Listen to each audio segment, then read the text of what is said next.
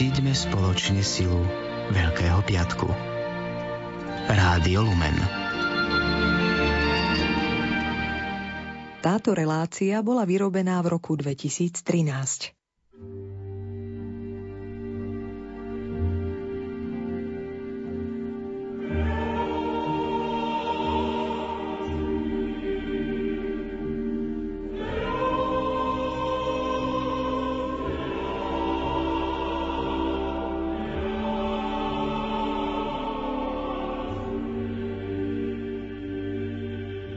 Blahoslavený chudobný, blahoslavený plačúci, blahoslavený tichý, hladný a smedný, blahoslavený milosrdný, tí, ktorí nepoškvrňujú svoje srdcia a šíria pokoj.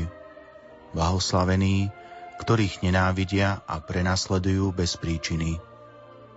Hlboké myšlienky, plné paradoxov, ktoré vyslovil Ježiš na hore, sú pozvánkou nasledovať ho v nespravodlivom utrpení na ceste k Božiemu kráľovstvu.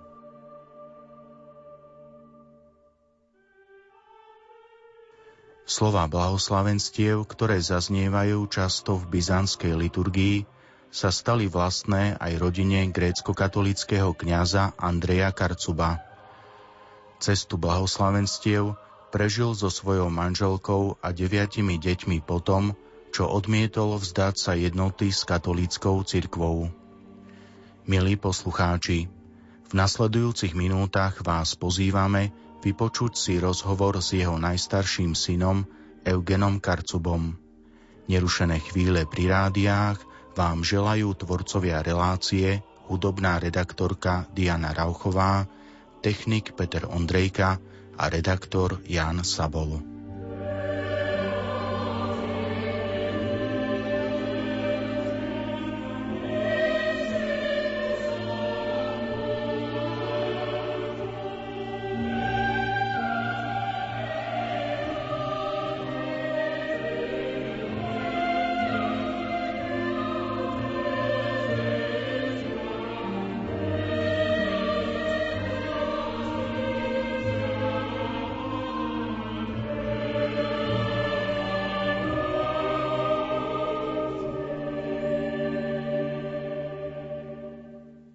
Pán Eugen, viem o vás, že pochádzate z kňazskej rodiny. Aké máte spomienky na svoje detstvo, na svojich súrodencov, rodičov? Narodil som sa na východnom cipe podkarpatskej Rusy, v kraji, kde boli tzv. huculi. Meno tej dediny sa volalo Kobilecká poľana. Otec tam nastúpil na prvé miesto. Tri roky sa tam zdržal. Ja som sa tam narodil. Boli to veľmi zvláštni a blízki ľudia. Vedeli dávať pocit najavo. Neboli, ako dneska sa hovorí, vyvumelkovaní. Keď som sa narodil, celá dedina možno úprimne prejavovali svoju radosť. Chodili k nám a tá rosinština bola veľmi pekná, taká krajová rosinština. A keď otcovi gratulovali a teraz rád by som to povedal nejak v rosinštine, že keď zbadali otca, tak vždy povedal, že otčiku solodký, taj ľubivý. A keď sa objavila mama, no nechceli, aby otca oslovili, tak vždy podali taj knihyňko. Čiže to proste ako jeho žena, ako jeho partnerka. Aké máte spomienky na svojich súrodencov? Druhou farou, tam sme sa presunuli. Pán biskup Sojka nás dal na faru do vyššej rybnici a moji súrodenci, viacerí, 1, 2, 3, 4, 5 súrodencov sa tam narodilo. Boli to krásne časy. Nebolo ani pomyslenia, že by sme sa spolu necítili dobre, že by sme spolu nevedeli nažívať, keď hľadím na veci z dnešného uhla pohľadu. Vyšňa rybnica bola miešaná dedina, boli to grecko-katolíci, rímsko-katolíci a mnoho židov bolo. Vôbec sme nevideli nejaké rozdiely medzi nami, medzi jednotlivými etnikami. Keď som začal chodiť do školy, jednoho mladenca žida som mal spolužiaka. Spolu sme sa hrávali, veľmi dobre sme vychádzali s nimi. Druhým miestom po Vyšnej Rybnici boli hlivišťa. Bola to susedná dedina, kde môj dedo Ortutaj bol mnoho rokov na fare a keď odišiel na inú faru do Klokočova, tak otec tam nastúpil. Bol tam až do konca grecko-katolíckej cirkvi. Tam sa narodili ďalší súrodenci a vtedy sme boli už siedmi. Vráťme sa k obdobiu druhej svetovej vojny. Ako, ako kňazská rodina ste prežívali toto obdobie? Čirou náhodou, alebo snáď aj nešťastnou náhodou pre celú dedinu. Frontová línia sa zastavila v našej dedine a fara bola pomerne vysoká. Bolo to veľmi viditeľné z tých rovín, takže ako náhle dačo sa tam robilo, chleb sa piekol alebo čokoľvek sa robilo, hneď to začali ostreľovať. Mali sme veľmi dobre krytí, podpivničená budova bola, takže veľmi veľa ľudí sa tam mohlo zmestiť. Bolo nás kedy aj 20. Keď nás ostreľovali Rusi z východnej strany, tak jedna časť budovy bola ostreľovaná. Dedinu držali vo frontovej linii asi dva týždne maďarskí a nemeckí vojaci.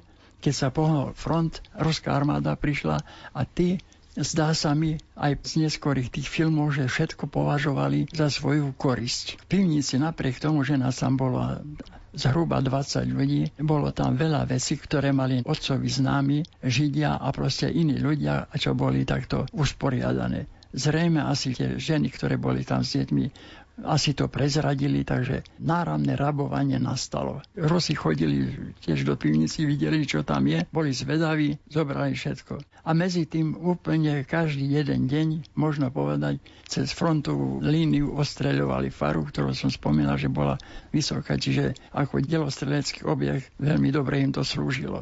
Raz to bolo z nemeckej strany, z ruskej strany a potom z nemeckej strany a suma sumárum asi 30 dní trvala fronta cez tú dedinu. To boli také krušné chvíle, že pivnici sme boli, pivnica bola zapustená do zeme, ale napriek tomu úplne tak niektoré delostrelecké náboje blízko dopadovali až 2 metre. Čiže bola to skutočne Božia milosť, spočívala na nás že toľko nevinných detí mohlo tam zomrieť odrazu.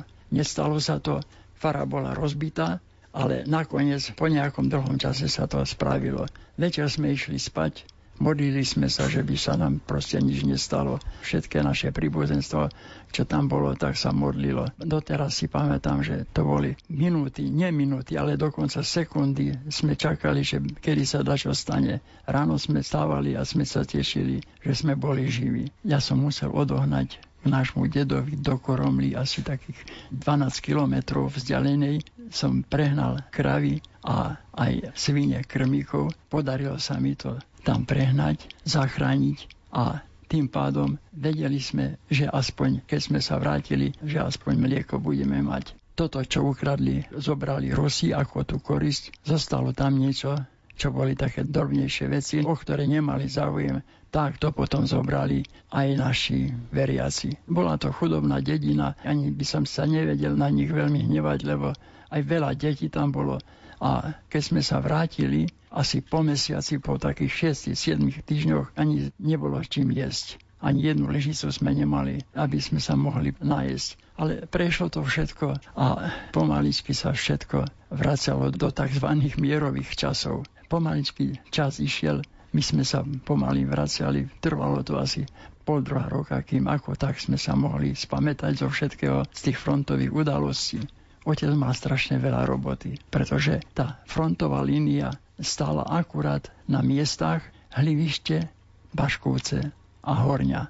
Všetky tie naše kostoly boli rozbité. Najviac bol rozbitý Baškovský kostol. Samozrejme, ani nepočítam, že okna a podobné tie drobné veci sa dočista rozbili.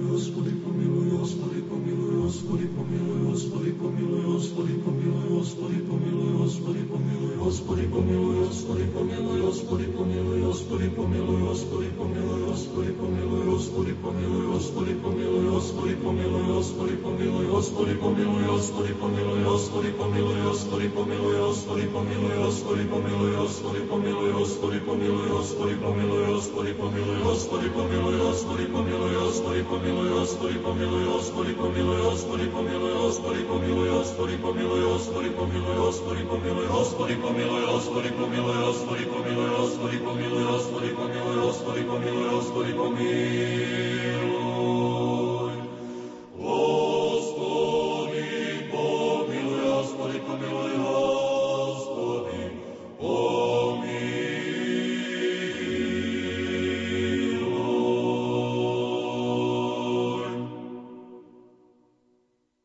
Následky druhej svetovej vojny ešte nepominuli a našu grécko-katolickú cirkev zasiahol tvrdý úder. Mocenský tlak na cirkvi zo strany totalitného režimu riadeného z Moskvy viedol 28. apríla 1950 k jej zrušeniu a konfiškácii celého majetku, ktorý pridelili pravoslavnej cirkvi. Kňazov, ktorí odmietli stať sa pravoslavnými, buď uväznili alebo poslali aj s rodinami do vyhnanstva.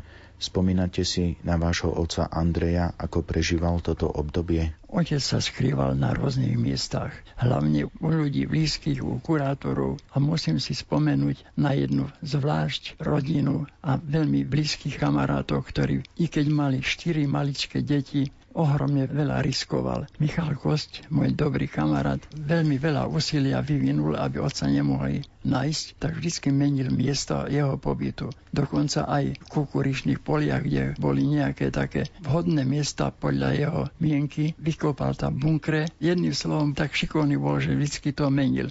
A okrem toho menil aj svoje miesta a otec v pastorážnej činnosti dosť v tom momente bol obmedzený, ale chcel aspoň, keď náhodou takto bol chorý, tak jedným som chcel dať im pomazanie, prípadne vyspovedať. To sa mu častočne darilo. Keď som sa pýtal, Michala Kosa, ktorá som ako dobrý kamarát bol, rozprával mi, hovorí, čo chceš, to bola moja povinnosť. A tým ako keby povedal bodka, nebudem sa k tomu vracať.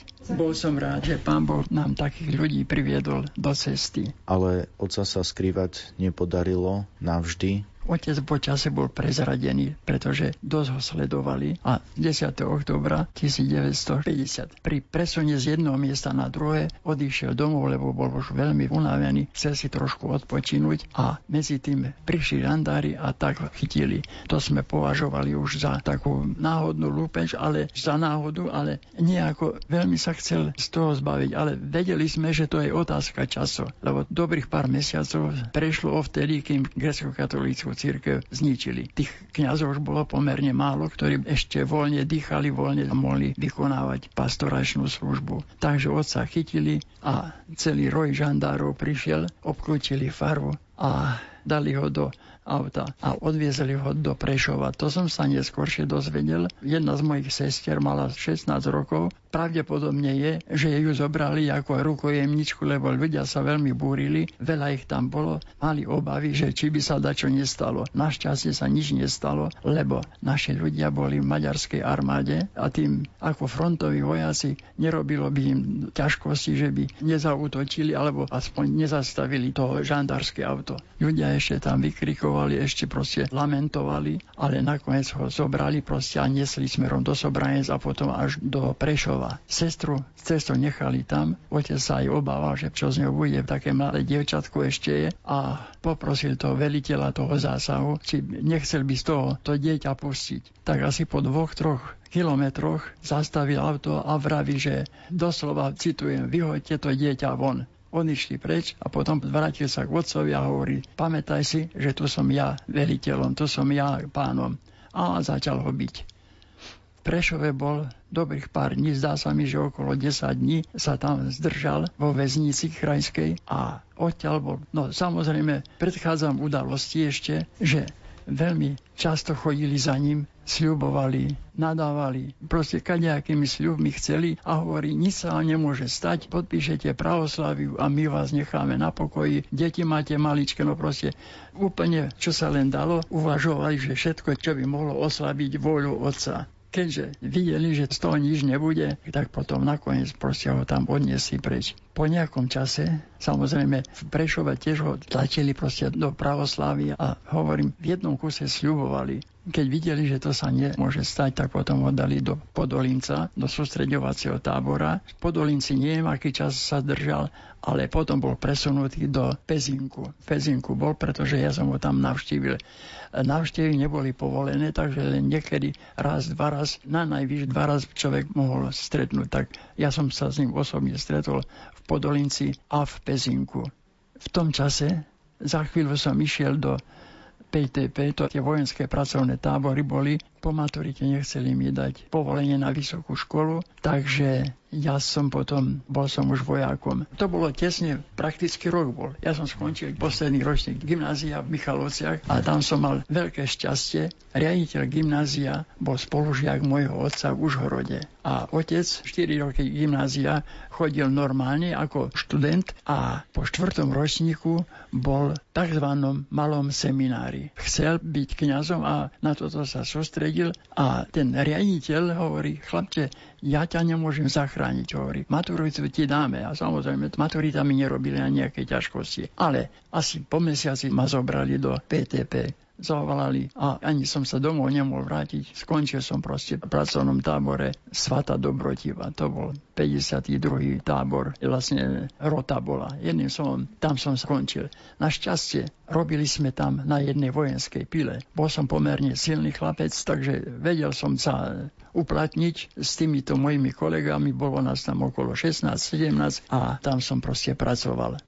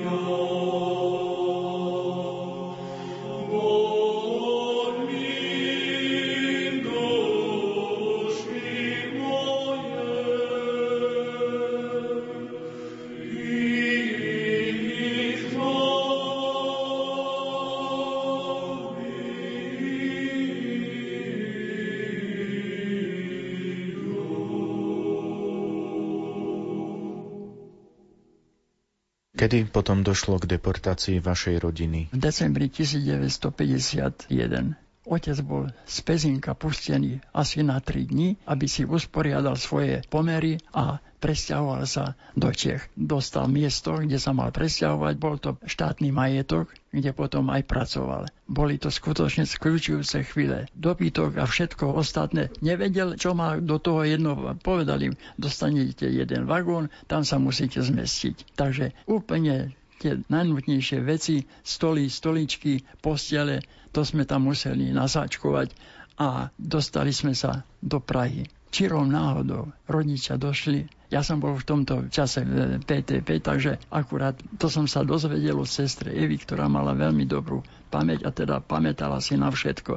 A hovorí, studený deň bol a hovorí, my sme sa tam dostali na Viezonové námestie a hovorí, čo s tým robiť, čo s tými deťmi. Otec išiel za náčelníkom stanice a poprosil ho, že či by sme nemohli nejako proste dať na nejaký kút Vtedy som videl, že aká je ľudská spolupatričnosť. Poľutoval ich a svoju miestnosť, proste, ktorú mal pre vynimočných hostí, dal im k dispozícii. Tam sa mohli vyspať a prenocovať a druhý deň išli potom ďalej do Dox to bolo v severných Čechách, na juhu severných Čech, v Sudeckom kraji. Bol to polnohospodársky kraj. Oni tam cestovali v tom vozni s vecami? Áno, s vecami. Ten náčelník prejavil ľudskosť, ktorú nemusel. Vtedy som videl, že čo človek dokáže, že stačí 5-10% dobrých ľudí a svet sa zmení.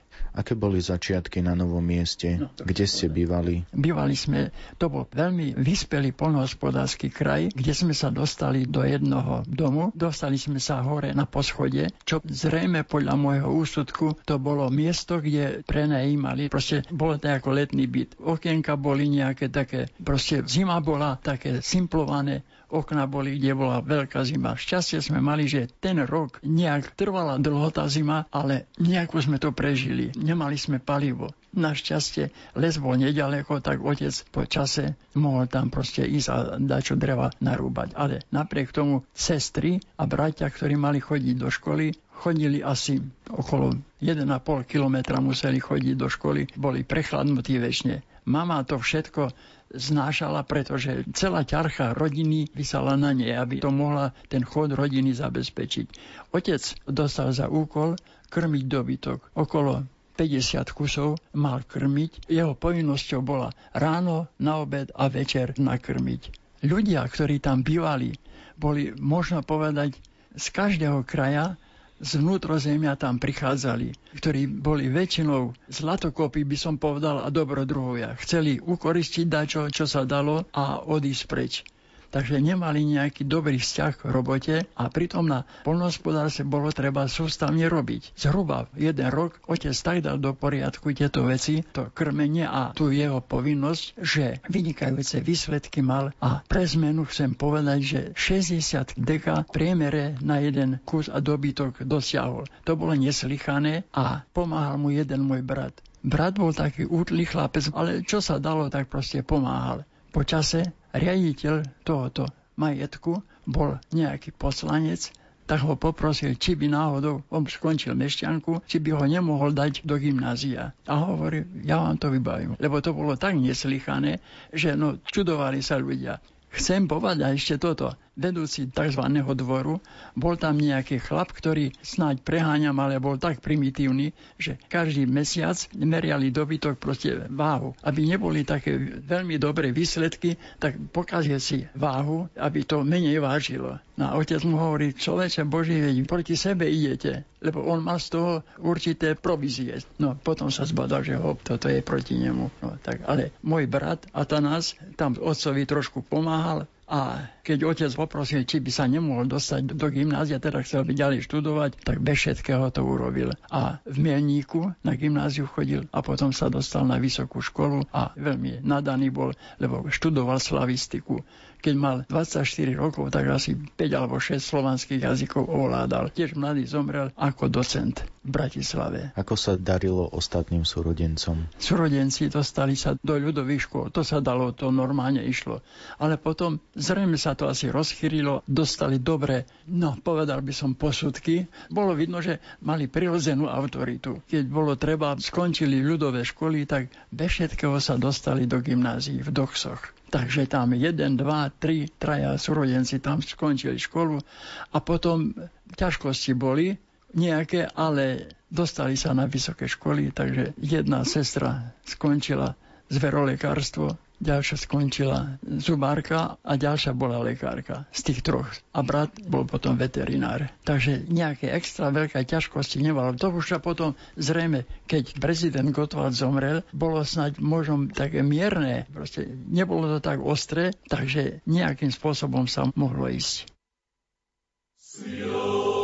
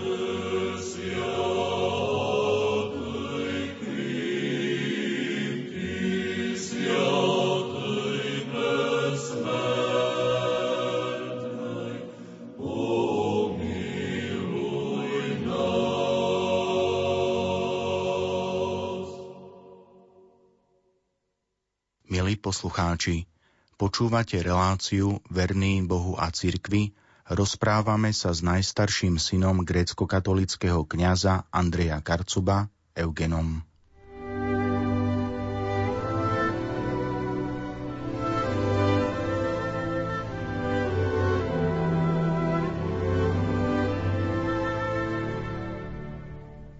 Ako ste vy potom ako PTP vojak navštevovali vašu rodinu? Bože riadenie, proste nikdy som nepochyboval o tom, že všetko, čo je treba, dostane človek na čas. Niekedy treba čakať, ale to je len Pán Boh čaká, čo človek, aby bol človek trošku trpezlivý, ale všetko sa stane. Keď som narukoval proste tam do TTP, chcem povedať, že to bol vojenský pracovný tábor, kde sa pracovalo bez zbrane a všetko sa muselo robiť. A každý jeden deň, včetne sobot, nedel, musel sa odvádzať 100 korún do armády. Takže ľudia, ktorí mali nejaké ťažkosti alebo ktorí boli slabí, alebo robili ťažké nejaké výkopy, kopali a keď neurobili výkon, tak museli namiesto nich a teda to bolo zo Solidarity vždycky urobené, že kopali namiesto nich tak, aby 100% dosiahli. Keď som prišiel do PTP, vedel som drevo rúbať, lebo no, od malička proste to ma ťahalo, mal som o to záujem, vedel som sa obracať, takže jednotlivé tzv. odlučené jednotky boli pomerne malé, tak delili proste ten tam pôjde, ten tam pôjde a neviem čo. A ja som povedal, že som drevorúbač. Samozrejme, že mohli toho ľahko zistiť, pravda, lebo také papiere mali, ale asi boli leniví alebo neviem čo, tak dostal som sa do Hožavistov asi tak 8 kilometrov od tej základne a tam som potom pracoval, čo som spomínal. A vzhľadom na to, že celá tá jednotka pomerne dobre zrobila svoju prácu, to proste na tej pile to bolo zabehané, keď urobil človek A, musel povedať, urobil B a neviem čo, takže tam to bolo tak dobre zohraté. Tak sem tam nám dávali takedy dovolenky. A do Prahy to bolo blízko a z Prahy ja som mal asi 60 kilometrov do Tuháne, tam, kde sme bývali. Takže nehovorím, že často, ale zavše som tam chodieval k ním. Nejaký taký dosť ťažký zápal pohrnice som dostal a keď som pri jednej príležitosti bol doma, tak som mal vysoké horúčky, dostal som sa do nemocnice. Samozrejme, vojenské nemocnice boli taký úzus, nesmeli proste byť v civilných nemocniciach, tak ma dali do Terezínu. A tam som sa stretol, ja osobne nie, ale môj otec a proste mama a otec sa stretli s dostojným pánom Ficom. A ten stalo sa tak, že bol známym alebo ďalekým známym u veliteľa vojenskej nemocnice. Tak povedal, ty chlapče musíš ísť domov, lebo to proste si pomerne zoslabnutý, takže pôjdeš domov. Ale medzi tým, keď Gottwald už bol mŕtvý, Antoň Zápotocký nastal prezidentom, už to bolo tak, že dalo sa dýchať. Dostal som sa potom, keď som išiel naspäť, tak som išiel na vysokú školu. Ako prežívala vaša rodina vieru vo vyhnanstve v Čechách? Naša dedina bola farnosť v Dubi. Rímskokatolického kniaza sme mali veľmi dobrého priateľa a chodieval tam zavše na svetu omšu, zrejme asi každé dva týždne. Otec po tých ťažkých robotách vždy sa službu Božu skončili. Väčšinou to bolo večer, samozrejme sobotu, nedelu a vo vsiatočné dní to bolo ráno a obyčajne večer potom. Deti boli doma a tak sme sa všetci zúčastnili na Svetej Omši a to nás posilňovalo boli choroby, boli ťažkosti, otec nezarábal veľmi veľa, aj keď mal veľmi dobré výsledky. No, nehovorím, že sme hľadovali, ale bolo to tak na okraji živobytia. Ako vaša mama to prežívala? Mala aj ona zamestnanie? Zamestnaná nikdy nemohla byť, ale veľmi ťažko, lebo vždy bolo viac nedostatkov, než koľko dostatkov bolo. Vždy musela byť veľmi šikovná, veľmi musela plánovať a to, aby sa deti najedli, aby pošate nedostali, do školy mohli chodiť, či už do ľudovej školy alebo do gymnázia. Takže zo dňa na deň to išlo. Dva roky tam vydržal otec, bol na tom mieste, ale to bolo skúčujúce. To, bola to ťažká robota, tak hľadal dajaké miesto. Ovšem v rámci štátneho majetku, čo môže človek dostať? Tam je polnohospodárska výroba, hlavná činnosť, takže čo tam bol. Ale bol tam jeden taký príručný mlyn, kde sa pripávalo obilie mlelo sa a podobné veci, tak, takže otec potom tam bol zamestnaný, takže posledné dva roky bol tam zamestnaný, ale napriek tomu všetkému to išlo pomerne ťažko. Otec povedal, keď mama sa opýtala, že človeče, ako je to možné, že tie modlitby, ktoré sa kniaz má modliť, ako na to stačíš. Takisto pre deti, pre všetkých. A hovorí, no tak jednoducho hovorí, pomezi vrecia. Keď som dal vrece do mlyna, tak som sa vždy pomodlil ruženec. A tedy som si všimol tiež, že ako je to, keď sa hovorí, predtým Vedel som o tom, dobrých som mal profesorov gymnázií, ale skutočne veľmi dobrých našťastie. A jeden profesor, doktor Bokšaj, povedal, že hovorí, vieš čo, to my, keď sme kňazi, tak sme, povedal to latinsky, sacerdos in eternum. A vtedy som to vedel pochopiť, až prežiť, až do vnútorného ja som vedel prežiť, keďže on robil tú ťažkú robotu. Medzi tým sa modlil. Mal obrovskú silu, sústredenosť a keď išiel domov, tak vždy navštívil chorých ľudí alebo takých, čo polose boli kresťania, ale boli doslova chorí, tak vždy mal k ním čas i s nimi sa porozprávať. A to až do smrti to tak robil. Takže na veky kniaz.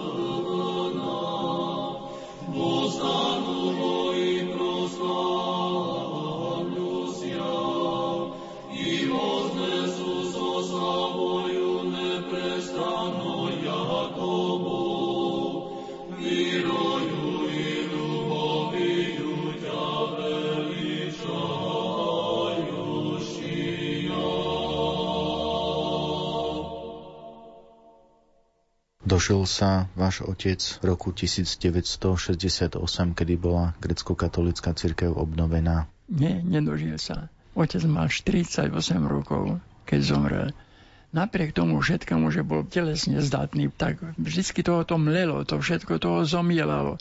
Mal nejakú chorobu a dostal sa do Českej lípy do nemocnice, lebo tie vreca predsa bolo len treba nadvinúť, dať to do, to, do mlyna a neviem. Myslel si, že sa nechá zoperovať a bude pokračovať. Ale jeden taký deň, štvrtkový alebo piatkový deň sa tam dostal do nemocnice, tak ako dneska tak bolo aj za komunizmu a všade zdá sa mi, že to bude väčšine čosi, že ľudia, keď mali také voľný čas, tak proste len tak spak ruky brali tie svoje povinnosti.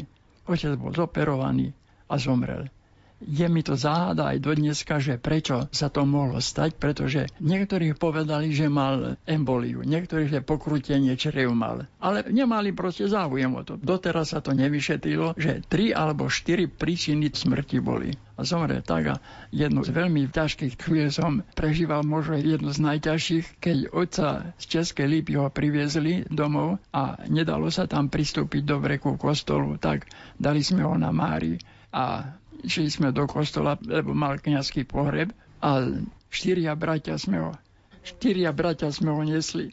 A piatý povedal, hovorí, ale čo ja?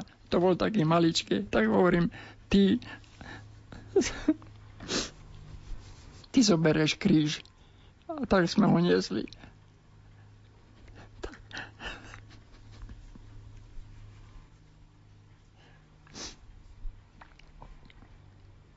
Ale som si pomyslel, že aspoň v posledných krokoch pozemskom, pozemskom byti sme ho nesli bratia a ja. Ale všetko zlé, všetko najhoršie je dať mu dobre. Keď som mal nejaké ťažkosti, tak som na to pomyslel a vedel som z toho čerpať. Koľko ste mali vtedy rokov? Nemal som ešte 24 tom čase. Vtedy som sa dostal potom ešte do civilu, lebo bol som chorý. Nejaký lekár z Plzne, riaditeľ nemocnice, povedal, že chlapče, ty pôjdeš domov. A ja hovorím, vravel som, hovoril, ale ja by som chcel ísť na vysokú školu. Dostal som posudky dobre. A hovorí, nevieš ty chlapci, čo chceš. V tom čase sa rozmýšľalo o tom, že čo s tými PT parkmi. Bolo ich okolo 28 tisíc v tom momente, takže proste na Sibír ich vyviezť, alebo nevedeli čo. No a samozrejme, jeden plukovník nemohol povedať no, chlapcovi tam, že čo, prečo je dáva, prečo pre... Nie, jednoznačne ti dám preč a hovorí. A vtedy bol taký zvyk, ale môže aj to, to dneska je tam, že keď je takto mal prerušiť vojenskú službu, či už proste zbranie alebo bez zbranie, tak obyčajne išiel domov na jeden rok. Ale keďže som bol PTP, tak to ma stále sekirovali, stále ma proste kontrolovali, aký som, či už môžem nastúpiť. Takže to bolo dosť mizerné.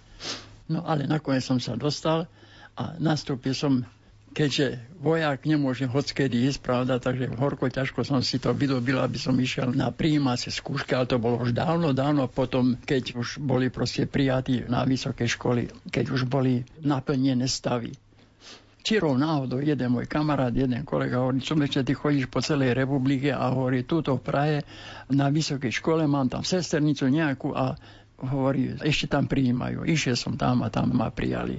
Ovšem agronómiu. Aj to ma bolo, bývalo, bavilo lesníctvo alebo agronomia, tak je to dobre.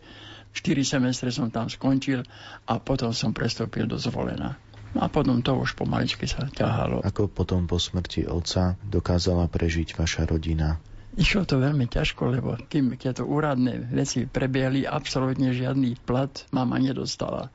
Takže chodila zbierať čučoriedky, brusnice, proste tieto lesné plody, ktoré tam boli a z toho tak mohla chlieb, maslo kúpiť, ale naviac toho tam nezostalo. Ale naši dobrí ľudia, takí známi kamaráti, tak vždycky nám sem tam poslali nejakú fazolu alebo neviem čo. Jedným slovom, mohli sme doplniť túto stravu, aby sa to prežilo.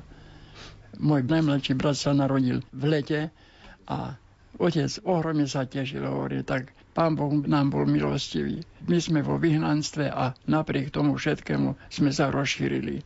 Pamätám sa, že proste všetci moji známi a nevidel som moc takého uvoľneného, takého spokojného, že tak sa to stalo. No a potom sa stalo to, že chudák zomrel. Moji známi potom povedali, hovorí, to nebolo tak jednoduché, hovorí to, ako ja poznám, to bol Nemec a mal Slovenku ženu, takže proste zostali tam. A hovorím, nemyslí si, to jeho odložili spod noh a chceli ukázať, že proste na čo sú schopní, keď je to treba. No neviem, proste, neviem, dokázať proste otec splnil svoju povinnosť, pravda, ako kňaz splnil svoju povinnosť, všetko do dosledku urobil. Koľko mal váš najmladší súrodenec rokov, súrodenec, keď otec zomrel? Keď otec zomrel, tak mal asi 3 mesiace mal. No, mama chudera chodila vždy na cintorín a tam sa modlila. Mal som ešte šťastie. Kurátori boli z Hlivišťa, z Baškoviec na pohrebe a práve tak stará pani v kostele povedala, hovorí, to nie je možné, hovorí. A potom aj jeden náš kurátor, zvoník otcov, tiež bol dobrý, taký veľmi spolahlivý človek. A hovorí, tak to urobíme. Ale hovorí, čo, keď to teraz pochováme. Museli ho pochovať, pravda? Tak teraz prav hrobár, hovorí, daj tam dosky nejaké a hovorí, aby sa tá truna, aby sa nerozbila a neviem, po nejakom čase potom ho priviezli do hlivišť a povedali, že keď celý svoj život bol 13, tak hovorí, chceme ho mať so sebou.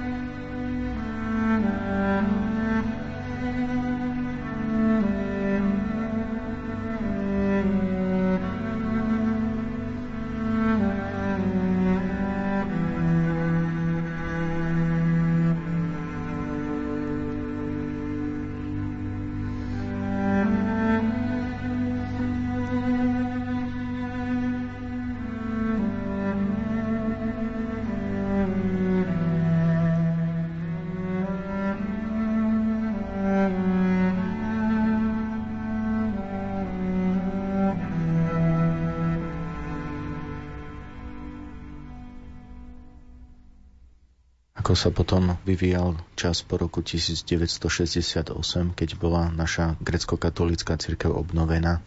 Mám švagra, ktorý bol tajný kňaz, predtým skončil vysokú školu a vedel to zariadiť, aby mama tam mohla ísť bývať. Presťahovala sa do Bratislavy. Tam bývala, mala dvojizbový byt a tam žila až do smrti. Bolo to veľmi dobré, lebo tam bola aj sestra Eva, ktorá tam pracovala tiež. Ona bola chemickú priemyslovú školu robila, alebo proste nejakú priemyslovú školu odbornú, takže deň čo deň tam boli. A brat ten brat, čo bol docentom, tak takisto neboli ďaleko od seba, takže veľmi čuli spoločenský život žili a mohli chodiť do grecko-katolického kostola svätého Andreja, kedy len chceli. To bolo veľmi dobre. Keď bolo zlé počasie, tak potom švagor Pišta Čarný zavše v tomto byte odslúžil svetou omšu. Bolo to veľmi, veľmi ťažko, lebo človek spomínal na tieto veci, ale Vedeli sme, že odtiaľ potiaľ môžeme, toľko peniaz máme, toľko máme na živobytie, takže to sa už dalo zatriediť. No a sestry a bratia veľmi často chodievali tam. A my takisto na Veľké noci sme boli pár raz vždy v Bratislave, keď už bolo po 68. roku. Ostal niektorý z vašich súrodencov aj v Čechách? Áno, Peník zostal v Čechách.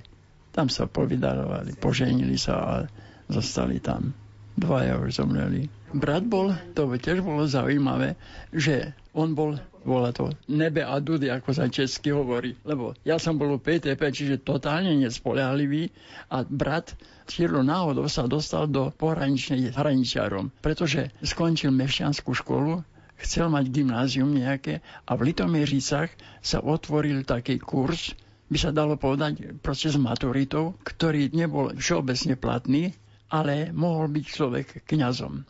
Neviem, čo sa stalo, čo nie.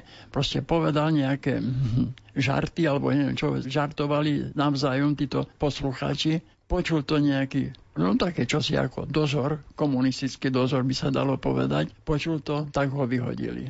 A už nevedeli sme proste, kde ísť, pretože tam to polnohospodárstvo možnosti boli obmedzené, aby bol zamestnaný. Išiel do Dečina, tam bol tiež jeden náš grecko-katolický kňaz, Dohovič, ktorý bol mimochodom spolužiakom otca, tak hovorí, ja ti ho umiestním tu a hovorí, bude tam robiť. A keď už prišiel čas, narukoval, tak povedali železničarie, no tak ideme do PTP. Už absolútne nikto si nevšímal, že proste čo je zač, aký má pôvod. Mal tam toto to dosť ťažké. Medzi tým sa oženil tam, bol tam ešte asi rok, alebo tak nejako proste predržil si to a keď už to skončilo, tak prišiel domov do Tuháňa. A mama už potom mohla kľudne ísť do Bratislavy. Medzi tým brat mal tam troje detí mal, takže to boli by bývali, dosť ťažko sa umiestnili. I keď tá fara, proste bol to veľmi bohatý kraj, krásne tieto budove boli tam na fare.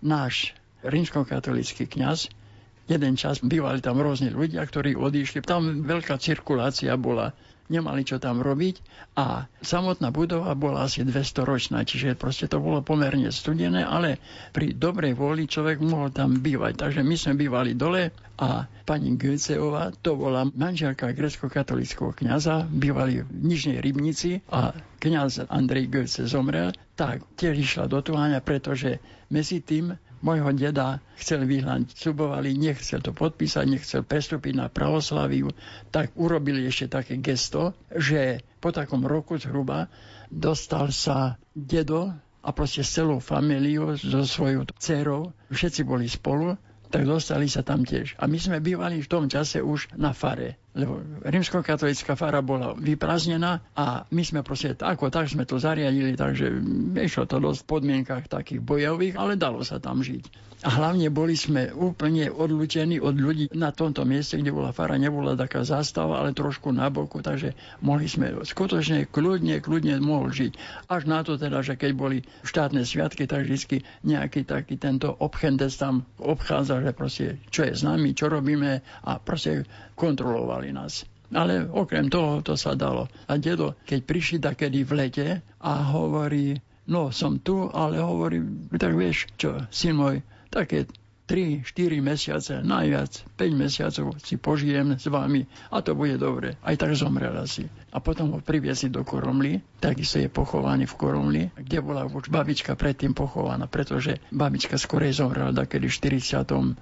alebo 8. roku. A potom my sme zostali sami, lebo tam grecko-katolíckí kňazi pomaličky sa ťahali, pravda, na východ do Košíc a hľadali si nejaké miesto pre obživu, trošku lepšie, no ale u nás neboli peniaze, nebolo proste ničoho. Ale na druhej strane súrodenci vedeli s tým ako tak hospodári, takže mama bola tam. A keď už potom nastal čas, že mohla ísť do Bratislavy, tento Štefán Čarny, on našiel to miesto no a potom už to bolo celkom kľudne. Ostal niekto v Tuhani? Hej, ostal. Ten môj brat zostal a doteraz je tam aj starostom a najstarší starosta Čecha, ktorá 16 alebo 18 rokov je starostom. Bol dôsledný človek a mali sme všetci z neho radosť, lebo keď sme tam prišli, to bolo, človek sa prišiel a vedel, že je po našich úsiliach, je tam dačo vidieť aj v celých dedinách umelecké diela tam boli. Ešte za čas temer totalitného komunizmu nebolo možné, aby proste tam opravoval súsošie svätého Jana alebo Ježíša Krista alebo neviem čo. Tak on to bral ako záchrana umeleckých pamiatok. Tie peniaze boli tam na to platené. Aj kostol bol, bola to umelecká pamiatka, asi takých 250, možno 300 rokov. Neogotické prvky tam boli a nádherné veci tam boli. Súsošia a neviem čo, ale skutočne veľmi, veľmi cenné. Takže okrem Getsemanskej záhrady aj to všetko sa opravilo. Nebolo to jeden rok, bolo to možno 3-4 roky, ale sústredenie na to dbal a bolo to pekné a ľudia potom tam chodia, lebo hovoria, to je dedina, ktorá proste má byť vzorová a je vzorová. Ako hodnotíte s odstupom rokov túto krivdu, ktorú na vašej rodine spáchala vtedajšia štátna moc? Ťažko je to povedať. To, čo vtedy bolo, nemôže sa veľmi vrátiť. Ale na druhej strane, keď počítam pre a kontra, tak tohoto bolo o mnoho viac, aspoň duševne sme získali. A vedeli sme, že na čo sme tam išli, aké boli sme ťažkosti a ťažkosti boli všade na svete. Z dnešného hľadiska takisto sú ťažkosti, ale my sme vedeli, že za čo sme tam. A to nás vždy pozbudzovalo. A môžem povedať, nechcem nejak vyvýšovať, ale toľko účinnej lásky málo kedy som videl u ľudí. Každý jeden člen sa teší a má sviatok z nás, keď sa stretneme. To prenášame aj na naše potomstvo, na naše deti a na našich vnúkov. Ešte sem tam niekde v trhlinami, ale dúfam, že milosť Božia ukáže všetko. Nič nie je tak zlé, aby to nemohlo byť v hodnotách milosti Božej. Takže my nemôžeme proste povedať, že bolo nám veľmi ukrivdené. 9 detí je nás a všetci sme skončili vysoké školy. Ale veľmi veľkým úsilím, veľmi sústredene sme na to išli a že som bol u PTP a že som nedostal nejaké náhrady, to sa stane. Nám to, a najmä keď sme už starí, to veľmi chýba, lebo mnoho vecí by sme mohli dať čo prispieť vnúkom alebo deťom a nedalo sa. Stále som ťahal so sebou tú poznámku, tú hodnotu, že povedal, no tak ty si bol PTP, tu sa nič nedalo robiť.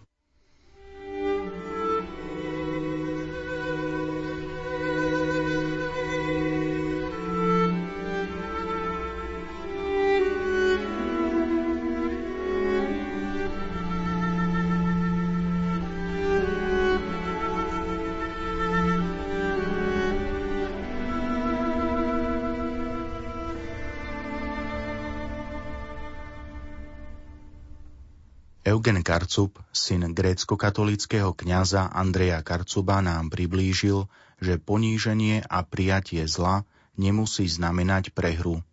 Na ceste blahoslavenstiev ich Boh nenechal opustených. Ak vás jeho slova povzbudili, či prinútili zamyslieť sa nad tým, čo pre vás znamená prijať kríž, v tom prípade sme splnili svoj cieľ. Na relácii Verný Bohu i cirkvi spolupracujú